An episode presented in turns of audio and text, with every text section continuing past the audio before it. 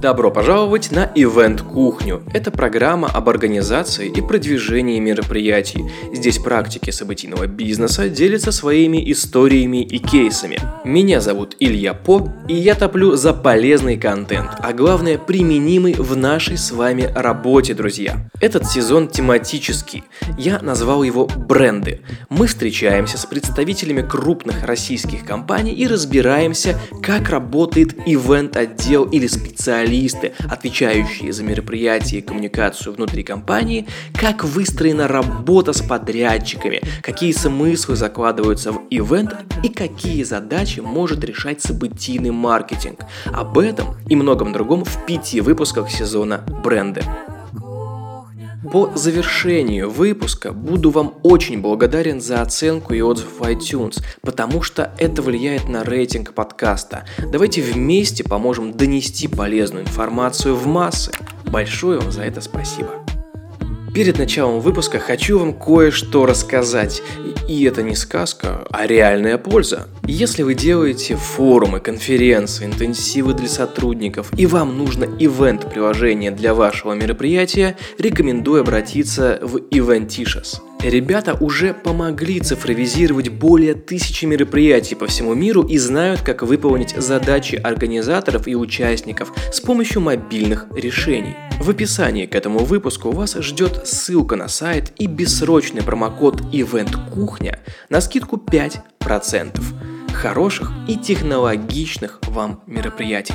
Из этого выпуска узнаем, почему для компании выгодно иметь свой собственный ивент-отдел, как удается наполнять мероприятие смыслом, чтобы ивент был не для галочки, и какие современные решения помогают в реализации проектов. В гостях у ивент-кухни Дарья Прохорова, руководитель направления деловых мероприятий в Mail.ru Group.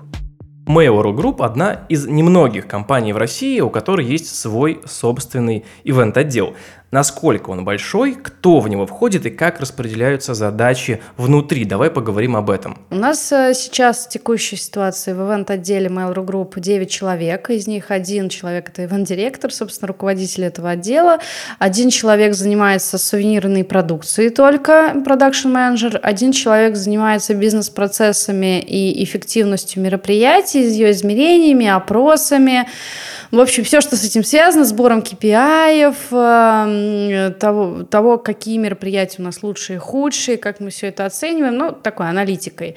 И шесть человек, по сути, это ивент-менеджеры, которые в себе совмещают э, как продюсерские функции, так и аккаунты. Вот, то есть получается такое два в одном. При этом, наверное, корректно было бы с моей стороны сказать, что у нас э, в компании не один ивент-отдел, у нас как минимум есть еще отдел внутренних коммуникаций, который занимается всеми мероприятиями для сотрудников, за исключением трех ключевых мероприятий. Это три корпоратива, летний, а, корпоратив, новогодний корпоратив и день рождения компании. Ими занимаемся мы. Плюс есть свои ивент-менеджеры, которые э, зачастую занимаются самостоятельно, особенно если проект сидит в другом городе. Например, основная часть ВКонтакта сидит в Санкт-Петербурге. Нам в Санкт-Петербурге делать мероприятия, мы их делаем, но достаточно сложно. А, например, ради какого-то мелкого метапа, который проходит там достаточно часто, выдергивать специалисты из Москвы, оплачивать командировку, смысла не имеет. Вот. И плюс в структуре компании есть еще один человек, который занимается по сути, менеджментом нашей площадки, как известно, в нашем офисе проходит огромное количество мероприятий.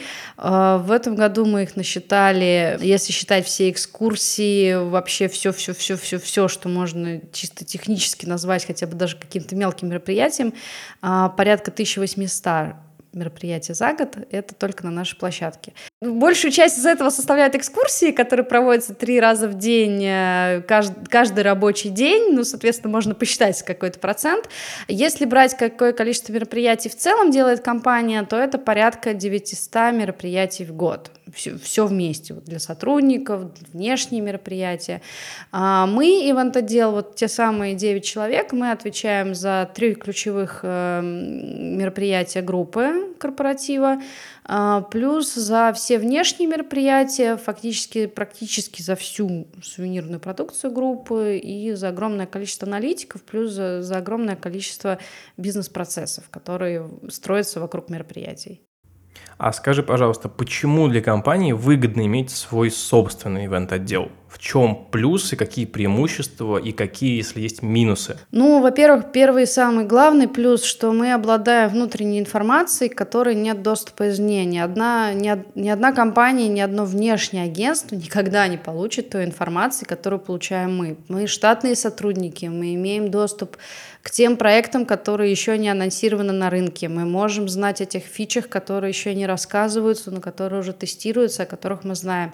Мы знаем о запусках. То есть нам могут э, дать ту информацию, которую не дают. Нам говорят э, внутренний бюджет, и мы можем его как бы посмотреть. Мы знаем точно, сколько есть денег на реализацию того или иного проекта. Мы знаем все внутренние бизнес-процессы кто согласует, как согласует, в какие сроки лучше подойти.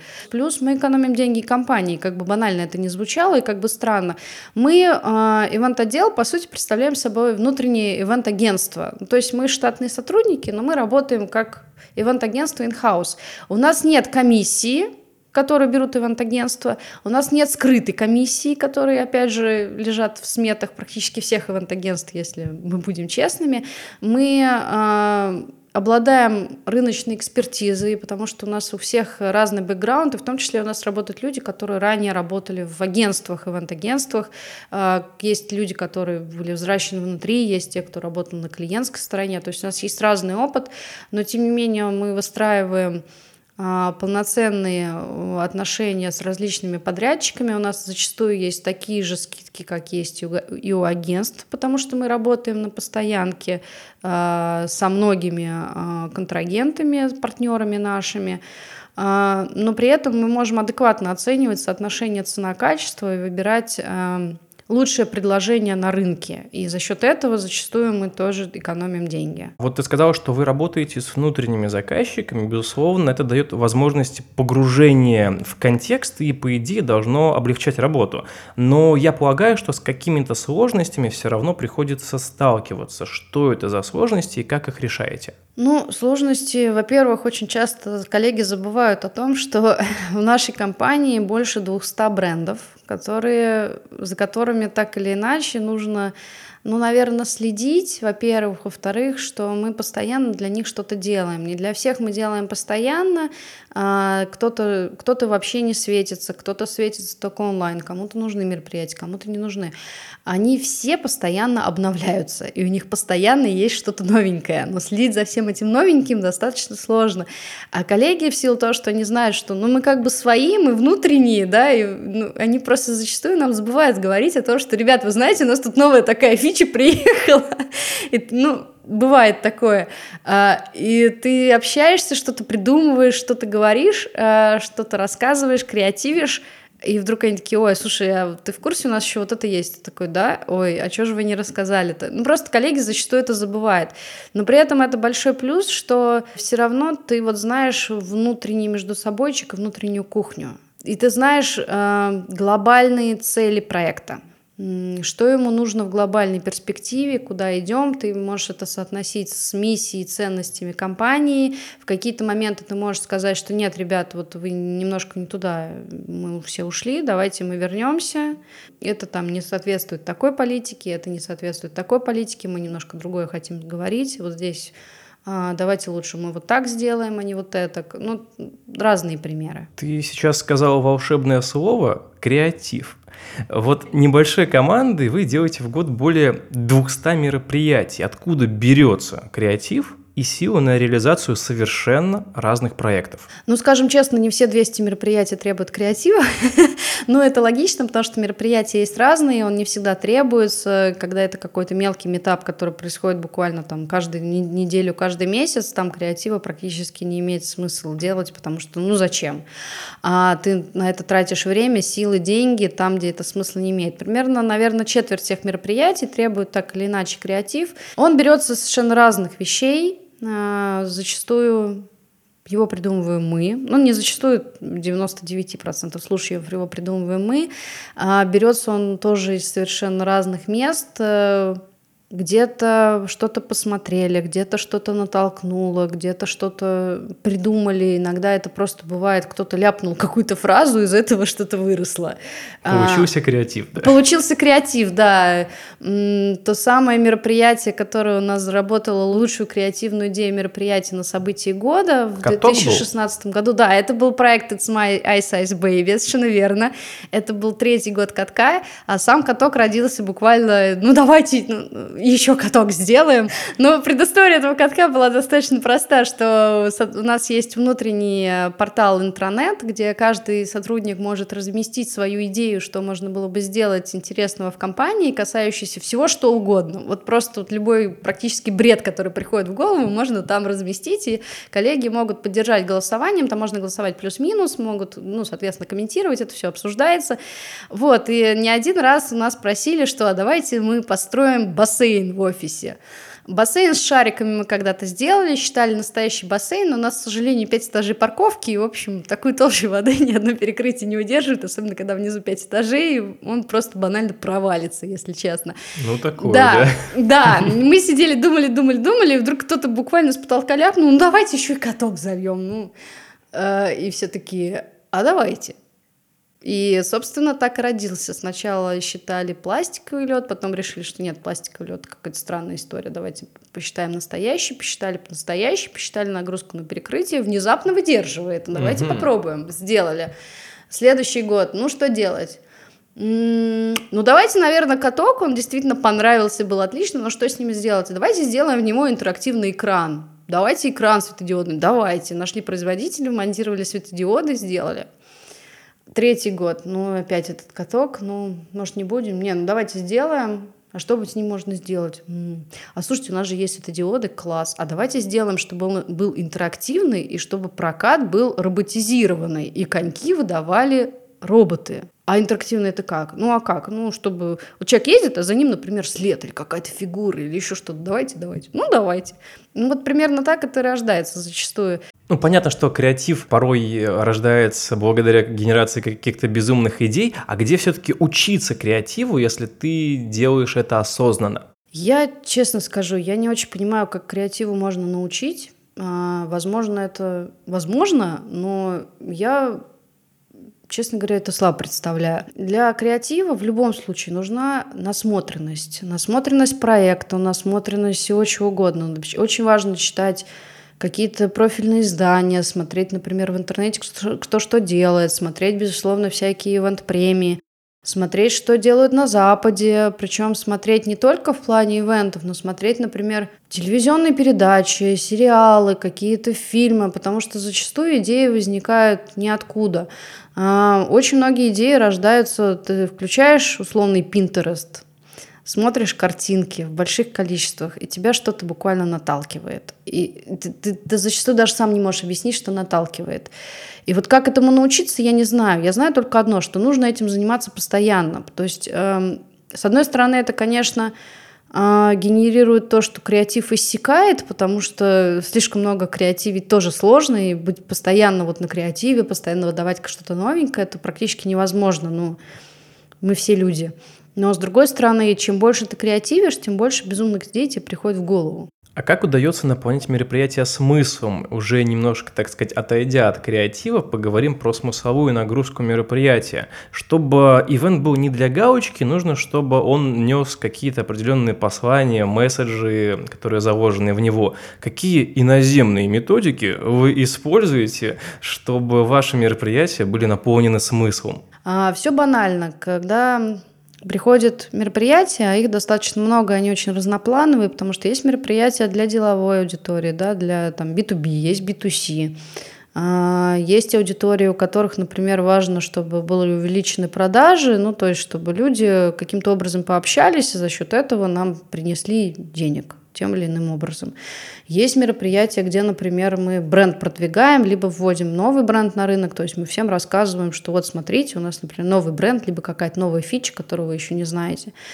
Они все достаточно разноплановые, но то, с чего начинается любой ивент, и, который, и всегда должен начинаться, это с целей и задач. Ты получаешь ивент, бриф на ивент, где четко написано цели и задачи. Ты знаешь плюсы и минусы проекта. То есть, как минимум, это уникальное, как это говорят, УТП, уникальное торговое предложение, да, то есть какие-то плюсы марки, которые свойственны ей, которые тебе нужно продвинуть. И какие-то минусы, которые тебе по-хорошему нужно куда-то спрятать, так, чтобы на них, ну, как минимум, не обращали внимания, либо о них забыли. Исходя из этого, ты начинаешь думать, что бы это могло быть. Ну, вот, например, а, есть у нас мероприятие, называется My Design Conference and Dribble Meetup. А, это дизайнерское мероприятие, дизайнерская конференция, которую мы делаем раз в год. Она за 9 лет выросла со 100 человек до практически 1100 в офлайне и в онлайне. Вот сейчас боюсь соврать, но больше, по-моему, 100 тысяч просмотров, если не ошибаюсь. Ну, там большие цифры просмотров. Это мероприятие направлено на HR-бренд, его делают наши дизайнеры, мы привозим мировых спикеров. Такая дневная конференция на тысячу человек, где дизайнеры фактически такой был между собойчик, который вырос в очень большой между собойчик. И в какой-то момент мы сказали, что, ребята, вы простите, но это между собойчиком быть перестало, как вы его почему-то между собой продолжаете величать, но уже как бы на тысячу человек не между собойчик. И у него есть достаточно простая задача. Это мы э, увеличиваем такой атрибут HR-бренда, как лояльность, что мы рассказываем, что в нашей компании есть классные дизайнерские отделы, которые делают классные дизайнерские штуки. А, мы рассказываем рынку о том, что мы вот в курсе последних трендов, что мы знаем, кто на рынке сейчас модный и что делают. Ну, это такое незаметное влияние на нашу репутацию в этой сфере. За счет этого мы получаем в том числе дизайнеров, э, то есть нанимаем на работу людей, которые, может быть, в другой бы ситуации, может быть, нашу компанию даже бы и не рассматривали. А в данном случае они говорят, о, в МЛА же крутое дизайнерское направление, классно было бы туда сходить. Ну, то есть здесь закрывается задача по HR-бренду, по да, улучшению. Да, например, задача по HR-бренду. И ты каждый раз придумываешь, чтобы сделать такое, потому что делать банальную конференцию, поставив сцену, стульчики, там, видеотрансляцию, что-то такое, это не очень интересно. Она проходит все время в одной и той же локации в нашем офисе. И в общем и целом из него сделать что-то новое каждый раз сложно. Ну, например, в прошлом году а, у нас был ребрендинг, ребрендинг почты, ребрендинг группы. И мы а, в том числе через эту дизайнерскую конференцию доносили новый бренд. То есть мы сделали оформление, которое тем или иным образом играло с нашим брендом новым и было вот немножко в стилистике нового бренда. То есть не прям а, топорно, когда берешь новый бренд и прям его на каждую поверхность. Присвоил обязательно рау-сцены, а, бейджики, ну, в общем, любая горизонтальная, вертикальная поверхность, которую только можно представить. Ну, еще, еще чуть-чуть. Вот. А в данном случае нет. Это был сделан такой умный, скажем так, стиль, где были только отдельные элементы, но они были таким образом вписаны, чтобы это было красиво. До этого мы несколько лет, например, обыгрывали, что у сообщества дрибла, наверное, самый известный дизайнерский ресурс в интернете. Ну, то есть, э, вот прям там публикующиеся работы, это вот прям круто, круто, круто, круто. Вот, и у него логотип — это э, баскетбольный мячик ярко-розового цвета, такой прям ядрено-розовый. И мы несколько лет подряд тем или иным способом обыгрывали, что это баскетбольный мячик что вокруг мы, например, выстраивали спортзал, якобы спортзал с раздевалками, чем-то таким. Э, обыгрывали различные элементы, где можно было мячик покидать, еще что-то сделать. В этом году мы немножко от этого отошли, то есть мы в любом случае оставляли баскетбольное кольцо как отсылку к этому бренду, потому что для нас это тоже, ну, как бы важно, дружба с ним. Вот. И плюс мы привносим что-то свое, какой-то свой стиль, который тоже решает наши задачи тем или иным образом. Либо, например, у нас был Delivery Club Fest, который был в августе э, этого года, ну, точнее, уже прошлого, 2019 на котором мы тоже решали свою задачу, мы повышали лояльность к бренду, мы повышали узнаваемость бренда. Он был в августе в парке Горького, собрал порядка 15 тысяч человек, это однодневный фестиваль, у которого были высочайшие оценки, очень много положительных отзывов. Ну и как бы он, он решает свои задачи, то есть мы каждый раз все это меряем, и мы каждый раз на это все смотрим, мы Э, у нас как раз сейчас задача, что мы уходим от ивентов для галочки и делаем ивенты, которые решают наши цели и задачи. Так как вы являетесь сотрудниками технологичной компании, какие современные решения помогают в реализации ивентов? Ну, во-первых, у нас есть, безусловно, свои решения, которые как мы считаем, в чем-то ноу-хау, и который мы, безусловно, используем. Например, у нас есть технология распознавания лиц Vision, которую мы активно используем на мероприятиях, и более того, мы используем ее не только на своих мероприятиях, но она используется на сторонних мероприятиях. Как пример, есть, например, конференция Олега Бунина, это конференция для э, профессиональных разработчиков, э, и, соответственно, там, например, ставят наши стойки Vision, которые распознают лица. В чем ноу-хау, что процессе мероприятия фотографы снимают разнообразные фотографии, сливают их в одну папку, можно подойти к специальной стойке, а, сфотографировать себя, и технология найдет все фотографии с тобой с этого мероприятия. И ты просто их получишь по ссылке. Потом у нас, например, есть маски в ICQ, которые, например, мы можем повесить на тачскрин, развернуть ICQ, и можно будет подойти и эту маску условно примерить на себя.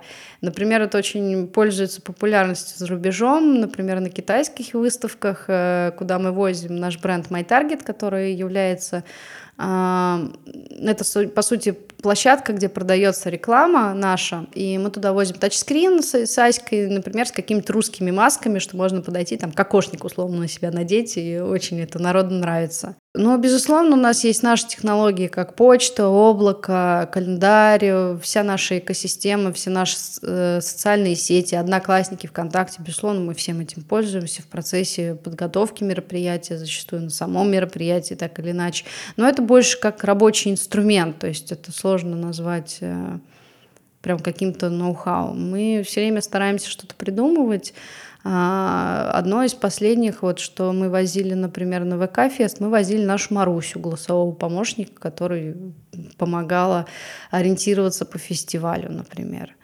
Вот. Но постоянно стремимся, что если у нас появляются какие-то новинки, мы их так или иначе пытаемся задействовать в мероприятиях, чтобы, во-первых, показать людям, а, что такое есть, во-вторых, ну, как минимум, это интересно, потому что это что-то новенькое.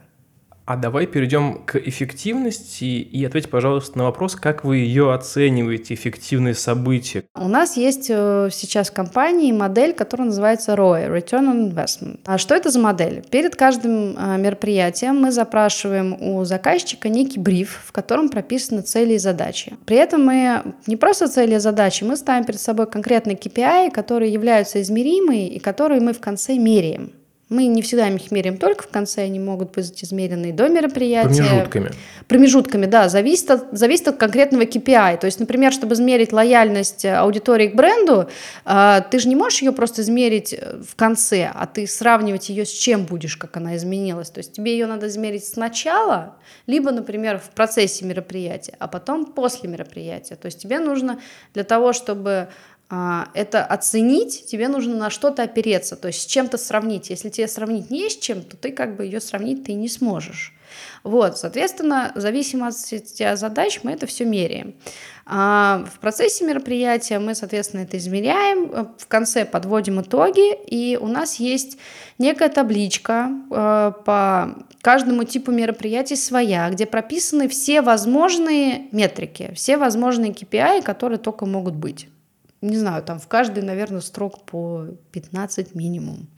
Вот, э, соответственно, когда мы получаем бриф, мы отдаем эту табличку заказчику, чтобы он со своей стороны выделил те KPI, на которые он хотел бы опираться и которые важны для него в данном мероприятии. У каждого KPI представляется свой вес, Соответственно, представляется а, цель, как, как ми- есть минимум, а, то есть меньше 50% выполнения, есть таргет, то есть это 80% есть stretch, это 100%. Маленький метап, тебе важно, чтобы пришло условно 100 человек, э, и чтобы там трансляцию посмотрело там 500 человек. А, ты говоришь, хорошо, KPI вот такие. Мы, мы э, останавливаемся на то, что это будет э, количество участников, и, соответственно, количество просмотров онлайн-трансляции. Дальше ты проводишь мероприятие, э, измеряешь конкретное количество участников, которое пришло, например, 120 человек, да, соответственно, у тебя цель была 100 человек, 120 а, человек – это перевыполнение цели, соответственно, ROI а, у тебя будет 100%. Например, там а, мероприятие посмотрело не 500 человек трансляцию, а, например, 300, да, соответственно, это меньше, у тебя высчитывается процент, и ты, ну, и ты по специальной формуле это считаешь, где учитывается вес каждого фактора.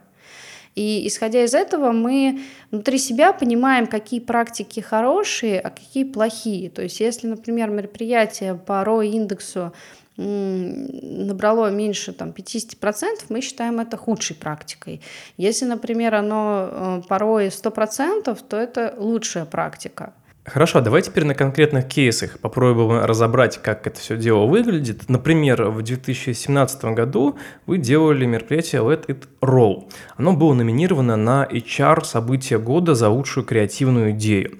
А расскажи, что такое у этот ролл, какие задачи были поставлены и каких результатов удалось добиться? Ну, в первую очередь, Let It Roll это был HR-проект с точки зрения э, целей. То есть э, это был корпоратив, который мы проводили, это был Новый год. Цели и задачи новогоднего корпоратива всегда в первую очередь это лояльность сотрудников, повышение лояльности, что для нас очень важно, чтобы сотрудники ценили наш бренд, чтобы они ценили нашу компанию, чтобы они реально говорили, ой, смотрите, в какой классной компании я работаю, как классно вот здесь все. Это безусловно. Вторая задача, как любого корпоратива, чтобы любой корпоратив не превращался просто в пьянку, а все-таки у него была какая-то идея, чтобы сотрудники были вовлечены и участвовали в активностях. Для нас это тоже очень важно. Плюс это мероприятие, для нас новогоднее мероприятие, в принципе, важно, потому что у нас э, подводятся итоги нашей внутренней премии, которая называется Mail.ru People Awards. И, соответственно, нам важно тоже провести награждение победителей. Предыстория этого мероприятия, опять же, упирается в каток. То, что мы три года подряд э, заливали каток. На четвертый год мы поняли, что, наверное, креативный потенциал данного катка уже исчерпан. Мы, в принципе, уже, наверное, не можем придумать что-то новое, чтобы не повторялось. Либо мы можем придумать, но это стоит столько денег, что у нас нету. То есть, ну, как мы все понимаем, бюджеты все-таки ограничены в любой компании, наше не исключение. И мы придумали роллер-дром. Тоже это было буквально неожиданно. В какой-то момент мы подумали, что стоит, наверное, перенестись из зимы в лето, вспоминая тот самый бассейн, который у нас очень хотели наши сотрудники. Почему бы не попробовать роллер-дром? Мы застроили здоровый подиум 350 квадратных метров, мы застроили большую сцену в подиум, мы вмонтировали светодиоды, за счет чего он был световой и а, создавал эффект диска. Вот. Такое мероприятие у нас было вообще э, с отсылкой, скажем так, в 80-е годы американские. Мы купили квадры, мы купили ролики. Квадры — это ролики на четырех колесах. Вот, на них кто-то говорит, что легко кататься, кто-то говорит, что сложно кататься. Я скорее сказала немножко, что сложно кататься, но, по крайней мере, интересно. А, и мы построили этот роллер-дром, который работал в, то, э, в том числе после корпоратива, еще и все январские праздники. Корпоратив у нас был в 20-х числах, я, честно, не вспомню сейчас, какое конкретно это было число, но, допустим, 25 и, соответственно, вот с 25 по 31 он просто работает только для сотрудников. То есть любой сотрудник в течение дня или на выходных может приехать и покататься. Там один, либо с друзьями, либо с семьями. А с 1 по 7, соответственно, это открытая регистрация на всех, можно прийти и покататься кому угодно. Кто просто знает об этом, этом, мы об этом рассказываем. Вот. Э, и, соответственно, для нас это вот тоже лояльность сотрудников в первую очередь. При этом пиар-эффекта мы тоже достигли, потому что об этом писали, об этом рассказывали, и сетевые издания, раз, совершенно различные направленности, не только ивент. На самом деле там был достаточно большой пиар-эффект, вот, и, но для нас было самым ценным, что э, сотрудники э, дали огромное количество положительных отзывов, э, с удовольствием приезжали с друзьями, с семьями, с детьми. Ну, чтобы не врать, просто статистика нас посетила более двух с половиной тысяч человек. Мне кажется, что это достаточно внушительная цифра для роллердрома просто в офисе, просто посреди зимы. скажем так. И, соответственно, цели и задачи, то есть цели простые. Да, лояльность аудитории, что, по сути, мы получили, потому что сотрудники с большим удовольствием приезжали. Вовлеченность э, людей в корпоратив, что тоже мы получили, потому что сотрудники катались на роликах, э, всячески участвовали в различных активностях. Это не превратилось в банальную пьянку, как, собственно, мы этого не хотели.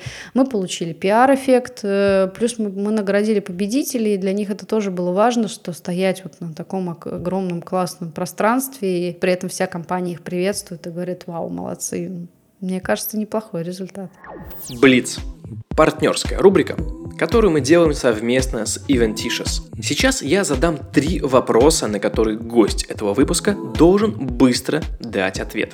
Какие технологии будут рулить в ивентах через 5 лет. Что будут хотеть все организаторы мероприятия на свои события? Давай попробуем пофантазировать. О, хороший вопрос. Мне кажется, что, во-первых, э, все больше и больше будет развиваться технология распознавания лиц, и она будет э, присутствовать практически везде, где можно. И сейчас уже есть технологии распознавания лиц для выдачи бейджей, есть технологии распознавания лиц эмоций на мероприятиях, есть вот наша технология распознавания лиц на фотографиях, и мне кажется, что просто это количество, количество это будет увеличиваться, увеличиваться, увеличиваться. Как это, большой брат следит за нами, вот он будет следить еще больше. А, и мне кажется, что все больше будет эм, вовлекаться, как бы это назвать, когда взаимодействие человека, компьютера, мобильного телефона, то есть вот будет как-то это все больше прошиваться, потому что мы все ходим с персональными девайсами, да, мы уже э, часы, телефоны, наушники, все что угодно можно представить. Мне кажется, что этого будет все больше и больше и больше.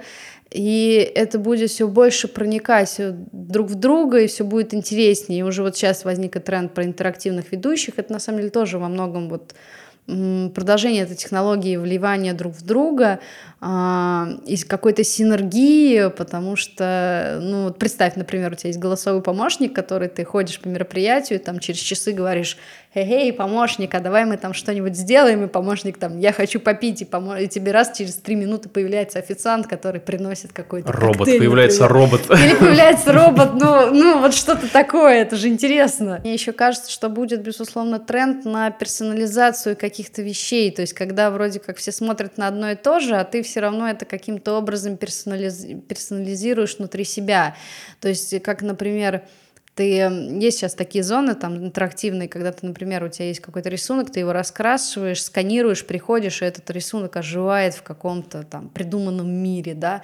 А мы на наше 20-летие, например, делали историю, когда мы просили каждого участника мероприятия скачать определенное приложение, которое было сделано внутри нас, а, с некой виртуальной реальностью, когда ты наводишь на пустой стол, у тебя возникает некий кубик, который ты можешь покрутить, на котором там программа, а, локация, еще что-то. И второй вопрос. Назови три критерия высокотехнологичного мероприятия. Ну, во-первых, это скорость, как мне кажется. Это, наверное, та же самая персонализация, именно вот в контексте пользователя. И, наверное, это еще креатив в том плане, что что-то новое, что до этого никто не делал. Например, условно, там, шоу дронов, когда появилось, вот это высокотехнологичное мероприятие, потому что это действительно такая новинка, которую никто никогда не делал. Уже все повторения, это все-таки уже, не, ну, как бы это вроде высокотехнологично и на острие, но немножко это все-таки не то.